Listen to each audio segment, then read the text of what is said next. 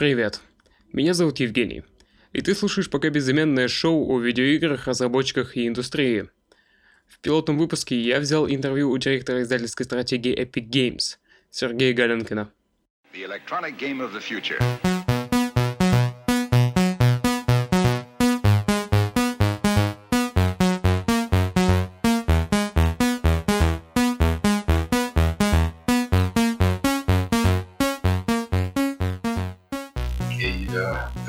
Зовут Сергей Галенкин, я директор пользовательской стратегии компании Epic Games, и э, я сделал SteamSpy.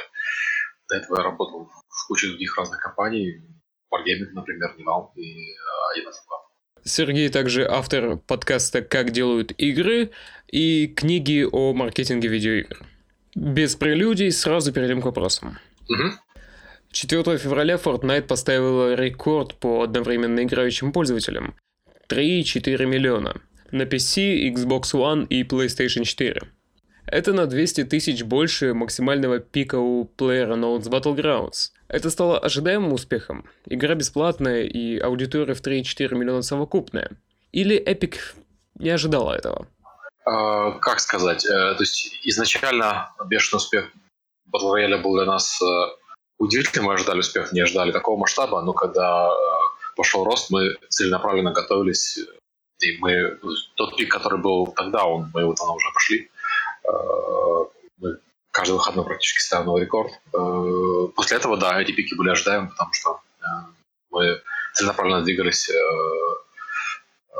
в сторону увеличения аудитории, увеличения вовлеченности аудитории. Ага.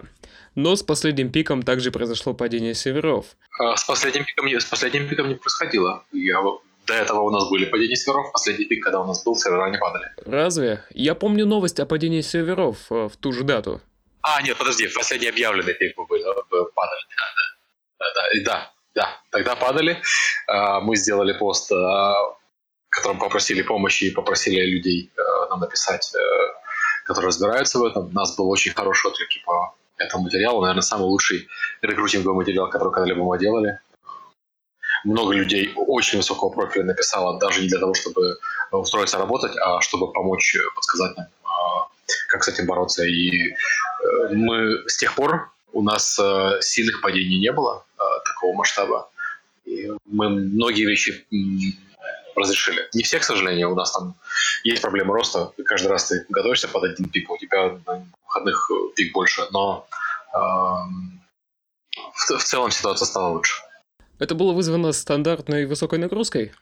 Ну, там, э, да, там, в принципе, в, в посте все, э, все расписано. Проблема в том, что э, логины э, идут... У нас есть Bottleneck такой, э, два Bottleneck, по сути, есть. Один — это логины, а другой — это статистика. И э, их, к сожалению, нельзя сильно распараллелить. То есть э, они распараллелены, но, но сильно не получается.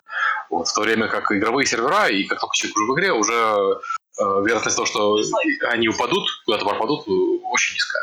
То есть главная проблема была, э, чтобы пропускать такое огромное количество людей в игру. То есть теперь сервера могут выдержать куда большее количество игроков? Да, но у нас количество игроков продолжает расти, поэтому падать я боюсь, что мы еще будем. Тогда перейдем к тому, что жанр Battle Royale в целом выстрелил, это состоявшийся факт. На его основе делают самостоятельные игры, и он появляется как режим в отдельных проектах. Во многих, да. Ну, Паладины делают э, свой режим, а, а Call of Duty появился свой аналог Battle Royale. Он со своими... Да, в китайской Call of Duty Online его тестируют. Нет, в Call of Duty, в Call of Duty WW2 тоже будет э, режим, как я понимаю. А, я даже не знаю, анонсировали его или нет, вот, а, ну, будет. Вот.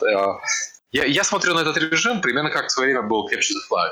А, когда э, Capture the Flag появился вообще во всех шутерах, и, и даже не только в шутерах, на самом деле, в стратегиях он был э, некоторые популярен. И это э, сам по себе это просто режим, а основа у всех игр всегда разная. И поэтому нельзя сказать, что вот, вот Paladin, например, их э, версия Battle Royale, она включает RPG-элементы, она включает возможность ездить на лошадках в любой момент, и она включает классы. У Fortnite возможность Battle Royale — это э, строительство и э, вся общая несерьезность происходящего. У PUBG это жесткий реализм, такой прям местами даже пугающий. Есть еще Fear the Wolves от ребят, которые делали Stalker Solarium. Там у них будут мутанты и аномалии и все остальное, то есть их собственный, собственная интерпретация. То есть это хорошо, как много есть разных RPG, много есть разных шутеров, много разных батл роялей. Но каково место других Battle Royale на рынке пока двух игроков? PlayerUnknown's Battlegrounds и Fortnite. Мы можем посмотреть на сессионные шутеры, на мобы, где есть закрепившиеся лидеры. А сколько еще таких же лидеров может появиться в жанре Battle Royale? А, я думаю, что еще может быть несколько. Во-первых, могут быть текущие лидеры, э, когда придут новые. Во-вторых, могут появиться а, а, модификации, которые сами по себе создают новые, создают новые поджанры. То есть, например, когда PUBG запустился, первое время люди в него не очень верили, потому что был уже H1Z1, про который все забили. H1Z1 King of the Kill, который был, по сути, первым коммерческим батл роялем. До H1Z1 э, был мод от армы, был мод для Майнкрафта. И вот когда появился PUBG, э, люди на него смотрели иронически, потому что H1Z1 на тот момент был очень мощным продуктом и активно рос. Но PUBG смог э, найти свою нишу, вырасти. Э, частично он, конечно, съел аудиторию H1Z1, потому что они пошли на спад. Но во многом он принес новую аудиторию в жанр. То есть люди пришли, которые играть которые пришли играть в PUBG, они не играли раньше в, в Battle Royale, ну, которые были доступны в момент. Когда появился Fortnite, а, мы видим, что PUBG не упал.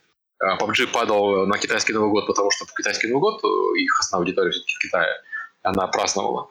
Но у них нет какого-то падения из-за того, что появился Fortnite. То есть Fortnite привел еще одну аудиторию, которая раньше не играла в Battle Royale не играла ни в PUBG, ни а, в H1Z1. Возможно, потому что те игры для них были слишком реалистичные, а Fortnite как раз такой э, приятный. Сейчас э, появятся другие игры, Какие-то из них, естественно, провалятся. Большинство из, из них провалится. Так всегда получается. Большинство игр э, проваливается. Но какие-то игры будут успешными, и вполне вероятно, что будет еще третья, четвертая успешная игра в этом жанре, прям масштабно успешная. То есть для успеха им нужна оригинальная концепция, которая меняет э, видение или подход к э, жанру Battle Royale. Да, да, и э, понятно, что у нас есть э, э, проблема с общим населением, которое может играть во все эти игры, да, потому что население на планете конечное население, имеющее доступ к компьютерам и, и консолям конечное. Но пример Майнкрафта и многочисленных подражателей Майнкрафта, которые чувствуют себя совершенно замечательно, показывает, что этот лимит, он очень далеко. Угу. Хорошо. Есть опасения, что жанр утратит популярность и выйдет на уровень тех же сессионных шутеров и моб? Ну, конечно, в какой-то момент э, появится что-то новое, люди будут играть что-то новое массово. И э, есть э, кривая хайпа, так называемая, когда у тебя вначале рост, а потом падение и стабильное использование. Я думаю, что здесь будет немножко не так. Здесь не будет э, э жесткого падения, будет, здесь будет плавный спад, который типичен для других многопользовательских э, игр и жанров. Э, но я, опять-таки, я бы не говорил, что это как э, про жанр. Battle Royale для меня он э, как RPG, как RPG. Это просто основа. Слишком много вещей можно менять в Battle Royale. А, много вещей можно менять в Battle Royale, что делает его таким очень универсальным жанром. То есть это скорее, знаешь, как, шутер или как RPG. Элементы шутера можно добавлять во многие игры, но они не, не становятся этого шутера. Элементы RPG можно добавлять во многие игры, но они не становятся от этого RPG. А, они становятся просто гибридами. То же самое с Battle Royale. Его можно добавлять во многие игры, и я думаю, что потенциал еще далеко не исчерпан. А, есть пример условной батрояль игры на, на мобильных телефонах, а, так называемый квиз. У, у нас много людей в него играет, когда они в определенные часы э, каждый день открывают э, квизы, где люди могут участвовать, и победитель получает какую-то сумму. Входит, э, ну и там батл рояль прям масштабного батл Входит несколько миллионов человек, а до последнего вопроса добирается один. То есть, собственно, побеждает в игре. Э, вот пример. Это делает эту игру Battle Royale? Нет, но общий принцип. Входит много людей, выходит один, он э, присутствует и э, отлично работает в пазл игре, который зарабатывает достаточно много денег. Я думаю, что интерпретация Battle Royale в стратегиях, интерпретация Battle Royale в симуляторах и во многих играх, именно концепции этой, она может принести много интересного. То есть Battle Royale — это не отдельный режим в какой-то игре или в нескольких играх, или направление — э, отдельный полноценный жанр, как RPG, экшен, приключения. Ну, я смотрю, сейчас я вижу Battle Royale как э, сейчас мы видим только шутеры Battle Royale, но я думаю, что большой потенциал у гибридов Battle Royale с другими жанрами. То есть, пример, у меня есть э, игра мечты э, «Цивилизация Battle Royale». О, это было бы чудесно. Я запрыгну с тобой на hype train по поводу этой игры. Да, да. Как Epic планирует развивать Fortnite Battle Royale? Уже известно о планах на Switch-версию и кроссплей. О них упоминал в Твиттере креативный директор Fortnite. А, Дональд Мастерд говорил, что мы хотим сделать Switch-версию. Естественно, все хотят сделать Switch-версию. Я не могу подтвердить Switch-версию, потому что ее нет, мы ее не анонсировали. А, на, данный момент тут нечего сказать. Но, конечно, хотелось бы.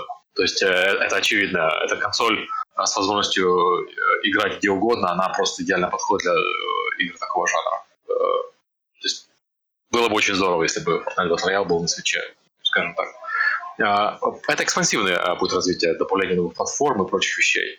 А, у нас есть еще интенсивный путь развития, когда мы добавляем, меняем вещи в самой игре. У нас есть здесь два направления движения. Первый — это мы работаем не только с новым оружием в игре, но и с новыми предметами, которые добавляют э, новые интересные механики. Вот джетпак, который мы э, недавно анонсировали, который будет не на следующей неделе, а через неделю, скорее всего, может быть, еще отложится. Но это хороший такой пример. То есть э, мы добавляем в игру вертикальность. Э, она и сейчас была в игре вертикальность, у нас были прыжковые платформы, но джетпак просто проще использовать, чем прыжковую платформу. Что позволит э, игрокам обходить э, э вот эти все башни самодельные э, более агрессивно мы э, стараемся добавлять в игру э, элементы, которые э, меняют мету каждую неделю и которые э, создают э, интересную комбинационную игру. То есть пример э, с э, возможностью кататься на ракетах, э, это прекрасный пример. Но когда мы добавили э, возможности кататься на ракетах возможность строить мосты, это создает интересную механику, когда люди строят мосты через пропасти, сажая одного человека на ракету, который этот мост строит для всей остальной команды. Вот. Джетпак, я думаю, джетпак, особенно с возможностью строительства, и джетпак с, например, с гранатой, которая разбрасывает противников, это отличный контрплей против э, людей, которые засели в э, башне. Сейчас э, очевидно, что люди, которые построили хорошую башню, это, в принципе, основа Fortnite. Люди, которые построили крепость, они находятся в преимущественном положении перед теми людьми, которые эту крепость атакуют. И иногда это честно, потому что, ну, вы же такие молодцы, вы построили крепость, вы рисковали, потому что крепость видно издалека, ее могут расстрелять. Вы должны получить награду. Но иногда вы построили крепость, и вам просто повезло, что круг сомкнулся на вас. Соответственно, у команды противника должен быть какой-нибудь шанс победить. Даже команду, которая хорошо обустроилась. И вот джетпак, э, граната, дисплейсмент граната и э, взрывчатые э, вещества, ну, то есть ракетницы, гранаты, обычный гранатомет – это наши контрмеханики для такой игры. Чтобы не было ситуации, когда у тебя мета э, статическая. Когда все знаешь, а, последний круг, надо строить гигантскую крепость. Сейчас ты не знаешь, надо строить гигантскую крепость, потому что можно начать строить гигантскую крепость и получить снайперскую пулю. Угу, хорошо. Но получается, что все изменения будут связаны только с одним конкретным режимом. Как мы уже определились, Battle Royale вырос в жанр, и может вы добавите... Не-не-не, я, я, я, я подумал, это просто вопрос про Battle Royale. Нет, конечно, не только с одним режимом. Я имею в виду расширение в рамках Battle Royale. Режим классический, с дополнительными параметрами или еще какой-нибудь? Ну, у нас каждую неделю идут режимы, так называемые LTM, а, режим ограниченного времени. Вот сейчас идет режим э, золота, когда падают только э, эпические пушки, и очень много ресурсов падает, э, когда ты майнишь. Э, у нас э, был режим 50 на 50, у нас э, был снайперский режим, у нас был э, режим с, э, исключительно с, э, с взрывчаткой, у нас будут еще режимы. Э, мы будем стараться делать регулярно. Я не могу пообещать каждую неделю, потому что это как раз этот вопрос серверной стабильности. Но регулярно мы стараемся делать LTM-режимы, которые интересны. У нас есть несколько достаточно прикольных LTM-режимов на подходе, чтобы люди играли как бы в знакомую игру, но не совсем классическую. Кроме того, у нас сейчас остается режим Save the World, PvE-компания. И есть наметки на дополнительные режимы. Э, Battle Royale был просто один из режимов, который мы разрабатывали. Там тоже большие изменения будут. То есть по Save the World мы вот недавно добавили ховерборды, мы сейчас э, делаем Save the World более, э, как бы это правильно сказать, более дружелюбным и меньше про цифры и больше про веселый геймплей. То есть Save the World у него была такая проблема, что он был Diablo, в общем, там очень много, очень много вещей зависело от цифр. А это не всегда так весело. Не всем людям нравится играть в циферки. Большинству людей нравится играть в геймплей, а не в циферки. Поэтому мы сейчас в The Vault немножко откатим эти циферки назад и постараемся сделать больше веселого геймплея, чтобы ты получал фан, даже когда у тебя плохая пушка, просто из-за того, что ты можешь что-то красиво построить, там, летать на ховерборде и так далее. Вот. И мы готовим Save the World к free запуску. Там будут значительные изменения, вот, связанные с, с попытками сделать геймплей более доступным и более веселым даже для людей, которые не хотят, не хотят проводить много часов в игре. Вот, я думаю, что это будет большое, большое событие. Надеюсь, что в этом году. Угу, хорошо. Save the World как раз следующая тема, но сейчас немного еще об этом. Говоря о вливании других жанров Battle Royale, может в Fortnite появиться, например, пошаговая стратегия э, с Battle Royale, именно в рамках концепции уже существующей игры? Ну, я не, таких планов нет точно. Э, то есть я допускаю, что это возможно. Тут вопрос в том, что мы как компания, мы не очень умеем делать стратегии. То есть у нас нет... У нас есть э, ребята э, в... Э, которые Spygens делают. Э, вот там, там есть ребята, которые умеют делать стратегии. Но они делают уже Spygens. А, в основном в HQ офисе специалистов по стратегиям очень мало. То есть я думаю, что мы не возьмемся за стратегию в ближайшее время. У нас просто не хватит э, понимания того, что стратегия круто, а что нет. Хотя да, стратегия, стратегия с Fortnite была бы, можно было бы взять забавно, наверное. Ну, может быть, на крайний случай квиз по Fortnite. Следующий вопрос про Save the World. Ты уже сказал, что у вас есть планы на нее, но Какая у нее популярность относительно Battle Royale? Она менее популярна, э, она растет, то есть э, она сейчас более популярна, чем была на запуске. Э, ну, у нас еще недавно распродажа была, конечно. Но понятно, что она менее популярна, потому что, чтобы в нее играть, надо заплатить денег. И базовая цена это 40 долларов. Даже на распродаже она была всего ну, 20 долларов. Вот. Но как бы, если бы она была в Steam, она была бы... Сейчас, подожди, сейчас скажу точно, вот чтобы не врать. Я посмотрю на стимовские статистики и скажу точно, где бы она была. Ну, она была бы легко в топ-10, если бы она была на стиме. Она была бы, да. Ну, конкретные цифры ты говорить не можешь. Мы не говорим конкретные цифры сейчас. Э, у нас GDC скоро анонс, все такое, мы не хотим портить все это. Хорошо. Вот. Но она была бы, да, верхней, верхней части топ-10, само по себе, без uh, Battle Royale. Как у Epic обстоят дела с другими проектами? Сейчас вы разрабатываете Battle, Fortnite Battle Royale и обычную Fortnite, э, следите за движком Unreal Engine. Сконцентрирована ли компания только на этих проектах, э, либо смотрит шире? А, мы смотрим шире, естественно. У нас э, движок, наверное, все-таки основной бизнес для нас. Мы больше большие ресурсы работают над игровым движком, над его поддержкой и над новыми фичами. А, если мы говорим про... То есть там движок просто это не только игры же, это наш движок используется и в кинопроизводстве, и в архитектуре, и в автомобилестроении, поэтому там, там достаточно большой коллектив работает над ним. А, по играм у нас сейчас действительно приоритета а, два, это Fortnite и Spy Есть прототипы для других игр, которые делаются внутри студии но ни один из них еще не пошел в масштабное производство, чтобы можно было что-то говорить. Угу. Хорошо, хорошо. На этом про Fortnite и Epic Games все. А, поговорим о твоей условной второй работе. Это сервис Steam Spy, аналитической платформе для разработчиков и издателей на Steam. Ты опубликовал твит о том, что в 2017 году в один день выходило в среднем по 21 игре. И по другим данным, к середине осени в 2017 году в сумме вышло больше игр, чем за весь 2016. Да, да, в 2016 году вышло на тот момент 40% всех игр, которые были на Steam за все время выпущены. Э, там идет эскалация релизов, эскалация не, замедляется, то есть темпы, темпы роста снизились, но, но рост все равно продолжается. Количество игр э, на Steam увеличивается с э, каждым э, месяцем. Э, и при этом падает средняя цена, и медианная цена, и средняя цена выпадают. Эм, идет, э, по сути, абсторизация Steam. Абсторизация в смысле до iOS 11. То есть сейчас Steam это больше App Store, чем современный App Store.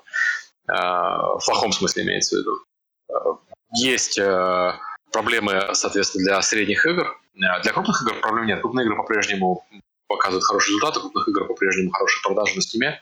То есть, если ты в топ, наверное, 50 игр, у тебя все по-прежнему замечательно. Но если ты не в топ-50 игр, у тебя все хуже, чем было раньше, скажем так. А, но играм за пределами топ-50, за пределами топ-50 всегда было тяжело. Был только короткий период на Steam, когда они только открыли э, Greenlight, когда было хорошо тем, тем первым играм, которые успели вскочить. После этого, в принципе, ситуация была тяжелая для маленьких компаний, как она тяжело для маленьким компаниям всегда тяжело. Это не, не, не специфика игровой индустрии, это, в принципе, специфика бизнеса. Это произошло также на фоне закрытия Steam Greenlight и открытия Steam Direct, где разработчики могут напрямую заплатив 100 долларов опубликовать свою игру на Steam. Uh, да. Да, это повлияло.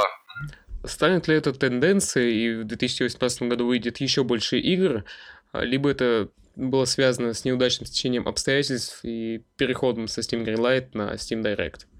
Э, пока выглядит так, что 2018 выйдет больше игр, чем 2017. Я не могу сказать насколько, потому что у нас нет сравнения 2018 э, против 2017 директа, но пока выглядит так, что игр будет больше, еще больше 2018. Это печально. Ну, я не могу сказать, что это печально. Это э, смотри, на самом деле надо смотреть на, на эти вещи. Если смотреть на эти вещи с точки зрения игрока, то проблема не в том, что много игр. Тут никто же не жалуется, что много книг. Да? Проблема в том, что сложно находить игры, которые интересны. Вот это проблема. Ты заходишь в книжный магазин сейчас, там выбор еще больше, чем в Steam. А, да, поэтому ну, с, играми, с книгами проще, потому что вот есть интерес к римской истории, а по римской истории не так много, на самом деле, как хотелось бы. Хотя все равно много, все, все не перечитаешь. А, с играми э, есть определенная группа игроков, которые считают себя универсальными игроками, которые играют во все. И это правда, таких, таких людей на самом деле порядочное количество. Для них, конечно, проблемно э, пользоваться Steam. Есть группа игроков, которые играют в определенный жанр, им чуть попроще, но все равно тоже бывает э, сложновато. Э, игроков, которые любят определенные жанры, их больше, чем игроков, которые играют, в принципе, во все. Просто игроки, которые играют во все, они, они более вокальные. А если говорить с точки зрения разработчика, то принципиальная ситуация, что у тебя тысяча конкурентов, что у тебя 10 тысяч конкурентов, она принципиально та же самая. Нет а, особой разницы. Все равно нужно как-то продвигать игру, все равно нужно заниматься маркетингом, а, работать с прессой и так далее. То, что конкурентов стало на порядок больше, это имело значение, когда мы переходили от 10 к 100, от 100 тысяч, переходим от 1000 к 10 тысячам, уже такого большого значения это не имеет. Но чтобы выделиться, разработчикам, возможно, нужно поменять подход. Ты писал о том, что инди-разработчикам нужно поднять цены на свои игры. Я говорил, что не надо повышать, и не то чтобы повышать, я говорил, что не надо контировать так как они делают. То есть, если игра хорошая и стоит 50 долларов, зачем продавать ее за 15? Опять же, это обесценивает игру в глазах потребителей и ставит ее на уровень э, всех остальных. Да, и это, это делает, делает из игр комодити, а это игры это все-таки произведение искусства, оно не может быть комодити по определению.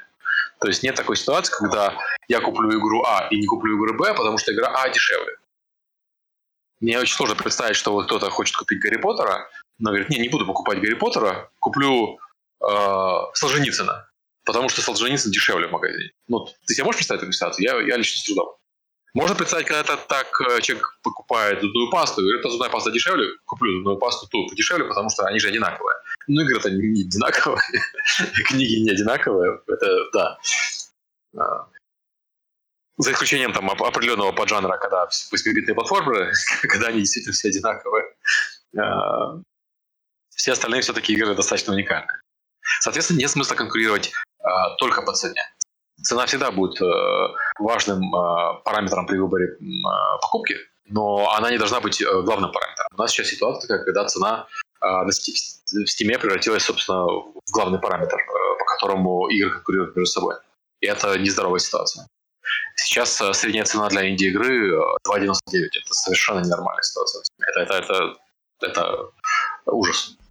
Да, при том, что выходит все больше и больше. Но Valve пытается изменить ситуацию, вводит систему кураторства, изменяет ее, добавляя ручной отбор игр для поднятия вверх достойных проектов и опускания где-то внизу тех, что выходят для галочки. Не, они понимают ситуацию, но нужно, э, опять-таки, еще другую вещь понимать. Я, у меня будет доклад на GDC, где я больше расскажу, но вот 2017 год с точки зрения прибыли был самым успешным годом для Steam за всю историю. Очень успешным.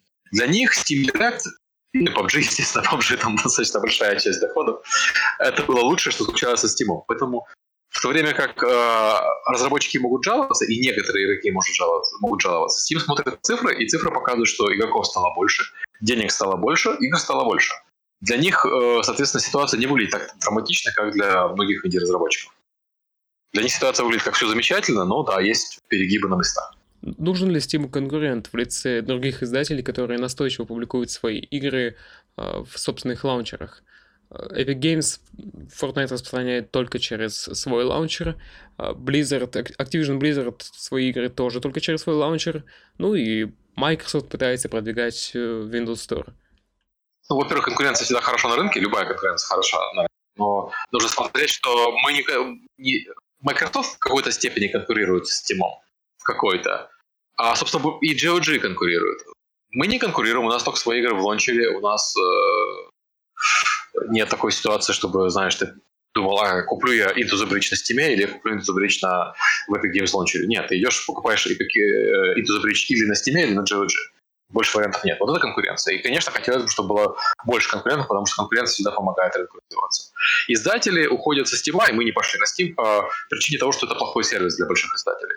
Сервис, который они предоставляют, он низкого качества в сравнении с тем, что мы можем сделать самостоятельно. Соответственно, смысла нам работать с устаревшим CDN, с, CDN, с их э, э, социалкой, с их API и со всем остальным нет, когда у нас свое лучше. И вот в этом дело. То есть там вопрос э, не про 30%. 30%, конечно, тоже не хотелось бы отдавать, но мы отдаем 30% PlayStation и Microsoft, потому что они эти деньги зарабатывают. Steam сервис предоставляет не очень качественный. Опять-таки, повторюсь, для больших издателей вроде нас, для больших разработчиков вроде нас. Для мелких разработчиков он окей. Опять-таки, я говорю некачественно, я, когда я сравниваю с доступными другими решениями, PlayStation и Xbox. Мой вопрос о конкуренции был связан скорее с ее значительностью. GOG и Windows Store — это малые игроки на рынке. Да, они маленькие, они не очень удачно конкурируют со Steam. Но и хотелось бы, чтобы у них получалось лучше. Тогда бы Steam больше обращал внимание на а, то, как сделать сервис лучше для разработчиков, а не только для, э, для себя. А, то есть, да, хотелось бы, но как бы что мы можем по этому поводу сделать? Кричать «Гог, давай, давай!» Ну так, или публиковать игры в своих лаунчерах. Ну, мы, мы так и делаем, да. Да, но та же CD Projekt Red буквально вчера написала, что Cyberpunk 2077 выйдет в GOG и Steam. Uh, окей. Uh, ну, окей, это, это их решение. Ну, опустим, это уже такое. Тебе известно еще о каких-нибудь нововведениях, которые Valve может внедрить? Uh, я знаю, что они делают редизайн, uh, и там выглядит сильно приятнее, чем сейчас. Да. Собственно, все. Э, они очень секретная компания. У меня какой-то особой информации, какого-то особого доступа к ним нету. Мне рассказать особо нечего. Ну и напоследок об индустрии в целом. В прошлом году было много слов о самоиздате. В том числе IO Interactive, например, ушла от Square Enix, забрав с собой Hitman. Разработчики Hellblade тоже говорили о самоиздате. Да и несколько других проектов э, вышло под собственным крылом и набрали большой успех. А, по-твоему, это повлияет на рынок? Если да, то как? Ну, смотри, у нас есть э, издатель, традиционно представлял набор сервисов, многие из которых сейчас предоставляют аутсорсеры, не требующие долю в твоем проекте. То есть раньше издатель предоставлял финансирование, доступ к ритейлу, маркетинг, э, продюсирование и, и много всего еще. А, пиар э, и так далее. Customer support, э, customer relations, media management и так далее. Сейчас многие из этих вещей, а, локализация, сейчас многие из этих вещей можно купить на аутсорсе за деньги, а не за долю от э, прибыли компании, которую брал издатель. И, соответственно, важность издателя, она потихоньку снижается. То есть э, многие вещи э, ты можешь просто заказать дешевле, просто купить дешевле. Но при этом э, есть некоторые вещи, э, которые они все еще делают э, хорошо. Тот же самый э, маркетинг и э, э как, как это правильно назвать? Потому что у нас больше нет такого понятия, как управление э, инвентарем. но оно все равно есть. Возможность попасть на, на главную страницу Steam или возможность засветиться на э, дашборде PlayStation, но все еще э, дорогого стоит. И вот эти вещи издатели все еще делают лучше, чем многие компании делают в одиночку. Соответственно, э, вопрос не такой однозначный. Э, я по-прежнему считаю, что если компания хочет развиваться, им лучше учи- учиться делать многие вещи самостоятельно. Не все, но многие. Вот. Э, особенно те вещи, которые имеют наибольшее влияние на твой доход. То есть делать локализацию умеют много людей, поэтому не надо учиться самостоятельно делать локализацию, не надо строить локализационный департамент внутри каждой э, студии, когда это можно отдать на аутсорсерам, которые сделают это замечательно. Но, например, делать маркетинг, э, именно маркетинговую стратегию и прочие вещи, э, имеет смысл научиться делать самому, потому что это вещь, э, которая влияет на, на доходы очень заметно. При этом, когда ты умеешь делать маркетинг, не обязательно уметь делать э, Google рекламу, не обязательно уметь делать Facebook рекламу, потому что там как раз таки опять есть замечательные аутсорсеры, которые все это сделают лучше, чем ты. Не обязательно строить департамент, который будет заниматься закупками трафика у себя внутри э, студии, если это не очень большой. Э, тут я бы смотрел, э, если бы я был разработчиком, я бы смотрел в эту сторону. Какие области приложения труда дадут наибольший эффект, а какие можно заменить аутсорсерами за деньги. И тогда ты поймешь, что нужен тебе издатель или э, можно справиться самостоятельно. Но пойдут ли маленькие студии теперь в сторону самоиздата? учитывая негативный опыт э, закрытия студий, как EA с Visceral Games, э, Microsoft с Lionhead и закрытием игр вроде Skullbound. Разработчики Hellblade Senua's Sacrifice в третьем дневнике призывали других выходить на сам издат. Возможно, с потерей некоторых тайтлов, как это было у IO Interactive, но тем не менее отделиться – ну, тут вопрос размера студии. То есть у тебя студия размера IO Interactive или э, студия размера э, разработчиков Hellblade, то да, ты можешь себе позволить заниматься самоздатом. Если у тебя студия из трех человек, то самоздатом позволить себе, скорее всего, не можешь заниматься, потому что у тебя э, не хватает людей делать игру. Э, и тут опять-таки вопрос, какие части для каких частей тебе нужен издатель, потому что если у тебя издатель нужен только для, для части операции, всегда можешь сэкономить, получить э, хорошую сделку с ним, когда ты говоришь, локализацию я делаю, сам финансирование у меня свое есть, от вас только маркетинг. Вот, э, это одна сделка. Другое дело, когда тебе издатель приносит и деньги, и локализацию, и маркетинг за тебя делает, и все остальное. Другая важная тема прошедшего года и текущего – это монетизация. А, ты, наверное, уже слышал, что SRB введет маркировку видеоигр с специальной пометкой о наличии внутриигровых покупок в игре. Как Epic относится к этому? Ну, совсем так. У нас uh, в Save the World есть uh, ламы, uh, которые, которые в, принципе, в принципе можно считать лутбоксами.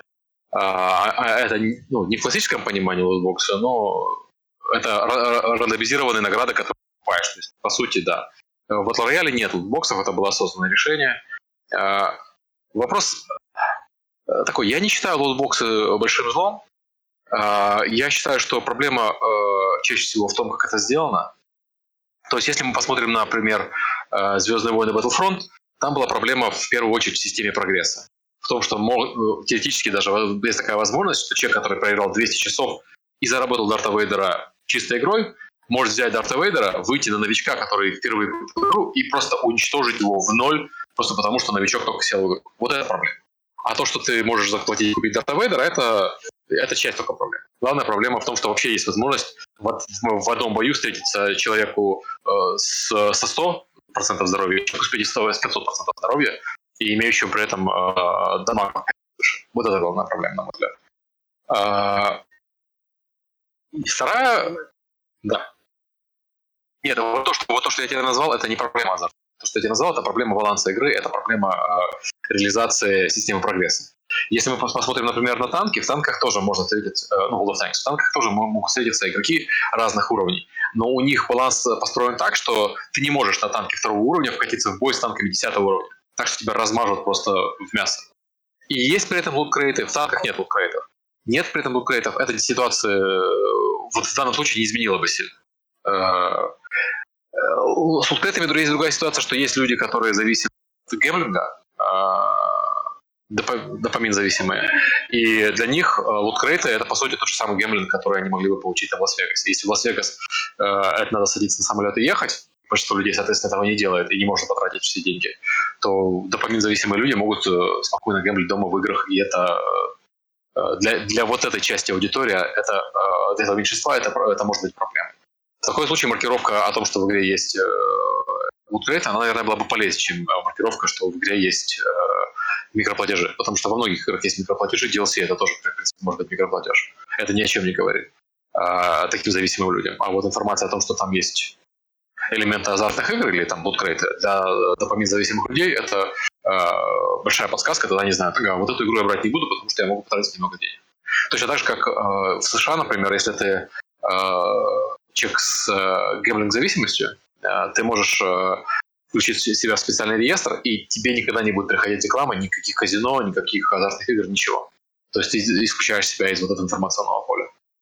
Соответственно, что-то такое для игр было бы полезнее, чем то, что ты сделал на мой взгляд. Но опять-таки, повторюсь, мы говорим про небольшую группу людей. Мы не говорим про это как какое-то массовое явление. Большинство людей, которые э, покупают луткрейты в играх, они не являются от покупки. Это только небольшая часть. Это примерно как э, предупреждение об эпилепсии перед э, началом игры. Людей с эпилепсией крайне мало. Но для них такие вещи, это они могут привести к смерти. Э, поэтому есть предупреждение об эпилепсии. Mm-hmm. У меня сейчас нет под рукой данных, но я бы по-доброму поспорил с тобой э, как-нибудь другой раз, не в рамках интервью. По статистике из GDC 2018, э, каждый десятый разработчик сейчас работает над игрой с э, лутбоксами. Насколько и какой это может оказаться проблемой? Например, Ассоциация неравнодушных геймдизайнеров опубликовала манифест с правилами этичной монетизации. Ты знаком с ним? Я знаком с этим адвокатом, он достаточно беззубый, к сожалению, поэтому э, я про нее ничего не говорил. Знаешь, э, повторюсь, League of Legends имеет лутбоксы, Dota 2 имеет лутбоксы. Почему-то нет какого-то массивного гнева со стороны игроков по поводу этих двух. Вопрос в реализации. А, нет, вопрос в том, что там нет геймплейных элементов в лутбоксах. И э, если ты посмотришь на это, то проблема с э, Battlefront и с другими играми, которые используют лутбоксы, не в том, что у них есть лутбоксы, а в том, что у них есть геймплейные элементы, которые тебе позволяют иметь игровое преимущество над другими игроками. То, что они являются, по сути, э, неважно, это pay to win или это progress to win, э, это, это, это не важно. Это проблема не э, лутбоксов как таковых. Проблема лутбоксов, я повторюсь, это, это проблема узкой группы людей, которые могут быть зависимыми. Для них нужна маркировка. Для всех остальных проблема лежит не в лутбоксах, они просто на лутбоксе легче всего э, агрятся. Проблема именно в э, геймдизайнерском решении, которое было принято в Battlefront и, и в ряде других. Clash Royale, например, тот же самый. Э, хотим мы иметь регулирование, дополнительное законодательство, которое регулирует систему прогресса? Наверное, мы не хотим, наверное, это слишком. Вот. Это так. Я это понимаю и полностью поддерживаю. Но когда я говорил о реализации, я имел в виду то, в каком виде э, преподносят лутбоксы и что за них дают. Геймплейные преимущества или косметику. Конечно, но предположим, давай предположим по-другому посмотрим на эту ситуацию. Если бы Дарт Вейдер стоил тысячу долларов Star Wars Battle, думаешь, э, это не вызвало бы проблем? Вызвало бы, но иного рода. Конечно. А проблема, значит, в чем? Проблема проблема не в лутбоксах. Проблема в наличии Дарта Вейдера, которого можно купить за деньги в лутбоксах или без лутбоксов. Или которого можно нагриндить, но это такое дело. В этом проблема. По нормальной, в нормальной ситуации такой Дарт Вейдер должен быть либо сбалансирован, что невозможно по определению, да, Дарт Вейдер, либо он должен быть э, попадаться случайным образом игрокам вне зависимости от того, сколько часов они провели в игре или сколько денег заплатили. Но покупка этого Дарта Вейдера за тысячу долларов создавала бы иную проблему, э, нежели выпадение этого же Дарта Вейдера из лутбокса, с, из какого-нибудь премиального лутбокса с увеличенным шансом. Слушай, ну подожди, какая Какая проблема в этом? Это, одна же, это та же самая система. У тебя сейчас есть, э, есть математическая вероятность получить Дарта Вейдера из лутбокса э, при цене э, бокса я не знаю, какая у них была цена, но в общем случае ты не получишь его из первого лотбокса. Просто по, по статистической вероятности вероятность получить его из первого лотбокса очень маленькая, из второго тоже, из третьего тоже. Но по, после определенного э, количества лотбоксов, когда ты откроешь, вероятность будет стремиться там, к 50-70%. Вот это, вот это и есть его реальная стоимость. Эта реальная стоимость, я не знаю какая, я не читал математику, но она вполне может быть в районе 1000 долларов.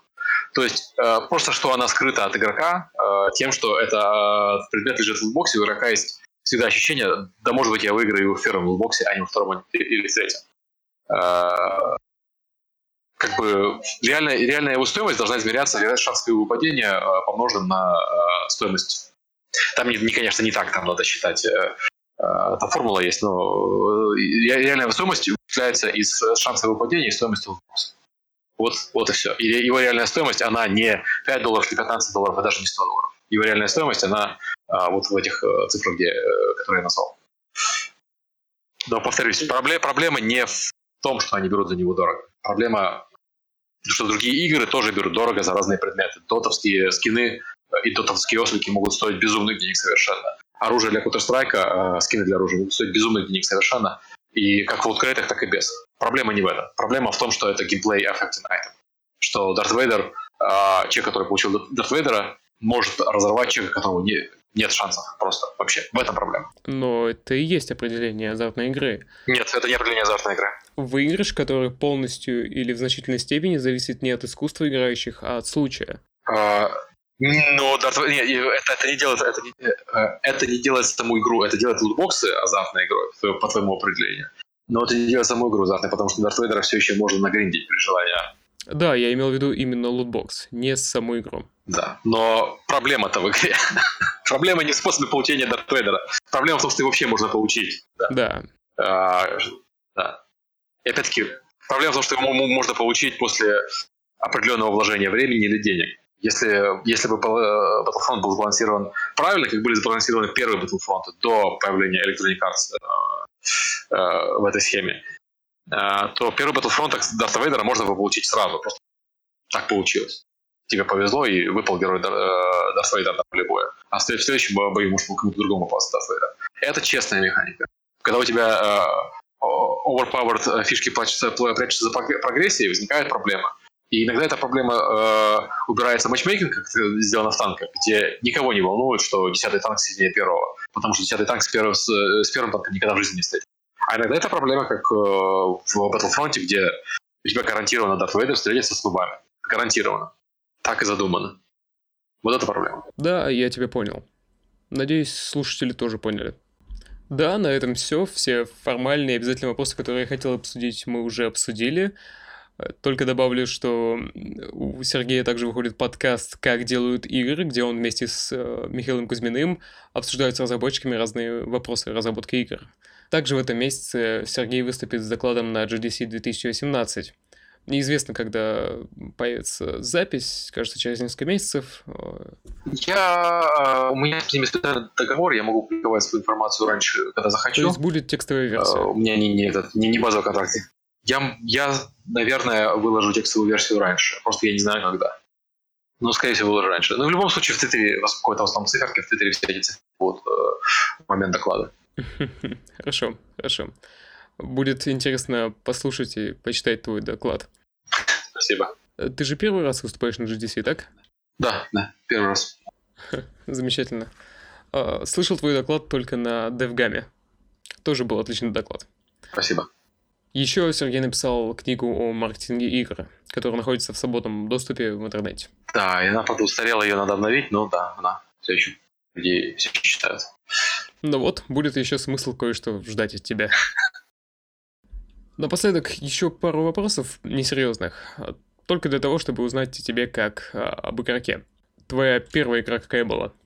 А, как не смешно, моя первая игра была... Вот я не помню конкретно точно, или Тетрис, или Королевство Эйфория, но я в них играл в первый раз в один день. По-моему, все-таки это был Тетрис. Вот, э, у меня тетя работала в э, пустовом информационном вычислительном центре, э, и я к ним ходил на работу играть в разные игры. И мне, честно говоря, тогда «Королевство эйфория» это была стратегия текстовая, понравилась больше, чем «Тетрис». Прям как по учебнику. Ну, она, да, да. Твоя любимая игра? А, цивилизация. Какая-то определенная часть или серия в целом? А, ну, сейчас я играю в шестую. Выйдет седьмая, буду играть в седьмую. То есть у меня есть э, как бы мне очень нравится до сих пор и первая, и вторая, потому что они были вот простые и ничего лишнего. И нравилась Revolution, которая выходила именно первая Revolution, потому что она тоже была такая возвращение к простоте. Но играю я все равно шестую. Угу. С DLC? Uh, я последний DLC, кстати, купил, но так и не играл. Я больше в нее на iPad сейчас играю. Очень удобно, ты в самолет садишься и включаешь цивилизацию, и самолет уже, кстати, приземляется в Сан-Франциско. Хорошая вещь. Ну и последний вопрос с, возможно, долгим ответом. Твоя игра мечты? Может, цивилизация Battle Royale? Ну, не знаю, цивилизация Battle Royale, но цивилизация Battle Royale я бы, я бы поиграл. И, наверное, мне очень хочется, чтобы вышел новый Rise of Nations. Uh, Rise of Nations — это цивилизация в реальном времени была, многопользовательская. Вот если бы кто-то сейчас сделал Rise of Nations, да еще Battle Royale, вот это было бы, наверное, просто мечта. Очень хорошо. На этом все. Спасибо за интервью. Спасибо.